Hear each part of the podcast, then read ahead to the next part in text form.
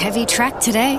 Yeah, not vibing risky lettuce. Getting sinker vibes. I don't know. Says on the Tab app she's firming. Don't just vibe it. Get expert tips in Tab's new race feed. Tab. We're on. What are you really gambling with? Ronnie Dufficy's on the line to preview the Sydney races on Saturday. How are you, Ron? Yeah, good. Thanks, Matt. That's good. That's good. Let me just flick over. I don't even know where they're racing up there this Saturday. Let me just continue to flick through the form guide. Uh, where are we? Rosehill? Rosehill. Yep. Rosehill, yep. What's the meeting like? Uh, it's quite. Uh, we've got the Festival Stakes, uh, which leads into the Ingham next week. Um, looks a solid enough race. I like the favourite a lot. Um, in Rustic Steel, he's. Um, I think he should be favourite. He's had two runs back now. He had his warm-up run. I would suggest in the Hunter, he was a run short there and savaged the line from a mile back. So the timing is just perfect for him. Um, this week and next week, he's ready for two peak performances. So pretty hot on him. I, I think he's very, very hard to hold out in in the festival race seven. All right, that's uh, number two. Uh, talking to Peter Snowden this morning, there's a, a lot of weather up your way, not all of it's good. No, but it's cleared up. So we've gone from a heavy eight yesterday to a soft seven today. And with no more rain, it's it's, it's going to be pretty good actually. It's just, just these storms that come in uh, in Sydney at this time of year. So look, there's, they say zero. Uh, zero to seven mils, thirty percent chance tomorrow, tomorrow or whatever. So, there is that little chance of rain later in the day, but we'll keep an eye on that. Your tracks have been a lot of high focus racing of late. A lot of lot of racing, ten races, uh, and now we're sort of halfway between spring and summer. Are they sort of still going to perform at their best, or are they probably in need of a bit of respite? No, I think they're pretty good. Like Rosehill's got a break, and they've had uh, work done on it. So this is their first meeting back. They've had five or six weeks, and Ramley's getting a um, a bit of a makeover at the moment. And we've had these couple of you know provincial meetings on a Saturday that's uh, give them a chance to do that, which they do at this time of year. And uh, I must say, I reckon our tracks have played fairer this year than it has in the last ten years, to tell you the truth. But we haven't had as much rain. We haven't had as much rain.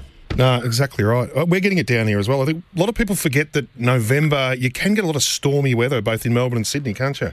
Oh, for sure. No, no, no, no doubt about it. All right. What about the Starlight Stakes, race eight?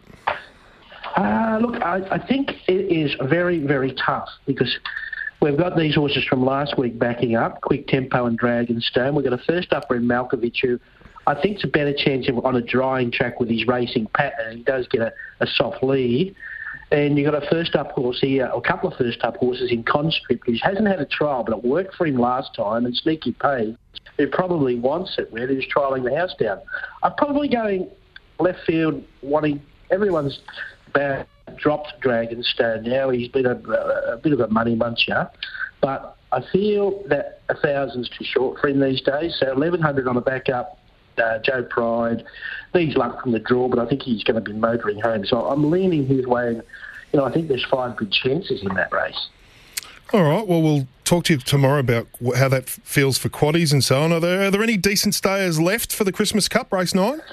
No, no, no. Uh, all that form's coming out of the Beaufort, and it was a fast race. Um, I, I want to make a case of Parry Sound because he was six weeks between runs going into that race, stables flying, and uh, yeah, I just think he's going to back up better than most. And he got held up part of the straight there and never balanced. So I thought the double figure odds him, if anything, was worth a spec.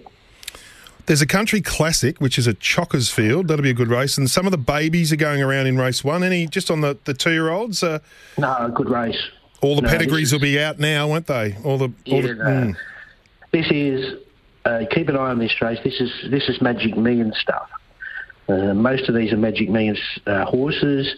They're trialling the house down. Storm Boys look the part. Traffic Warden's been hard held.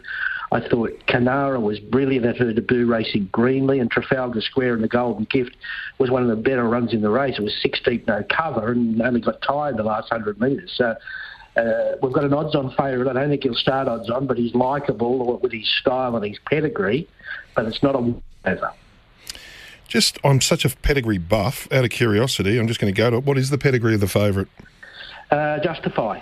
He's, Oh. and he's, he's taken the world by storm at the moment, and he's out of a fast net rock mare. So we know he's got speed, and he looking at his trials, uh, but looking at his pedigree, you suggest he'd have a little bit of stamina as well. Well, the, the justifiers, yes, and, and the Exceed and Excels can take a little bit of time to, to work their way into form as well. So, yeah, yeah, that suggests whatever he does this campaign, he'll, he'll get better. What about the Country Classic? Nightmare! I think the, I think the, the, the two class horses fight it out. Um, Akasawa uh, and Eaglemont, Little Dance, Big Dance form. I think going to Little Dance form. I think Eaglemont was sensational in his race. He he just dragged back from a wide draw and had far too much to do there. I, am quite keen on him actually. Uh, it's a long tail to that race. Um, I think Eaglemont beats Akasawa. Alrighty, and we'll just sort of narrow it down a little bit more tomorrow. Just one thing I wanted to ask you because you're a, a racing guru with an eye on most things. How did you the how do you reflect on the career of Equinox now that he's deemed to be retired? What struck me as interesting about he and Flightline is they had only minimal starts, and I wonder whether to get the absolute best out of some of these horses, maybe the race them less often and, and peak them more often, if you know what I mean, might work because it's, it's way different than the, the sort of story we get with our great horses at, at, at an older age, like those horses. Yeah, look, he, he's an absolute superstar. You, you don't beat up fields the way he's been beating up on them, and he's been pretty well handled, obviously. And um, yeah, I, I, just think that's the way they do things over there, and we don't see him long enough to to really, uh, you know, wrap them up and, and, be excited about them for too long. But I think in history will tell he's one of, he's one of the greatest horses we've seen for a while. You know, they don't come along often. No, no, they don't. Hey, good on you, Duff. Um, good luck uh, at Rosehill tomorrow, but we'll talk to you tomorrow morning anyway. Yep, thanks, Matt.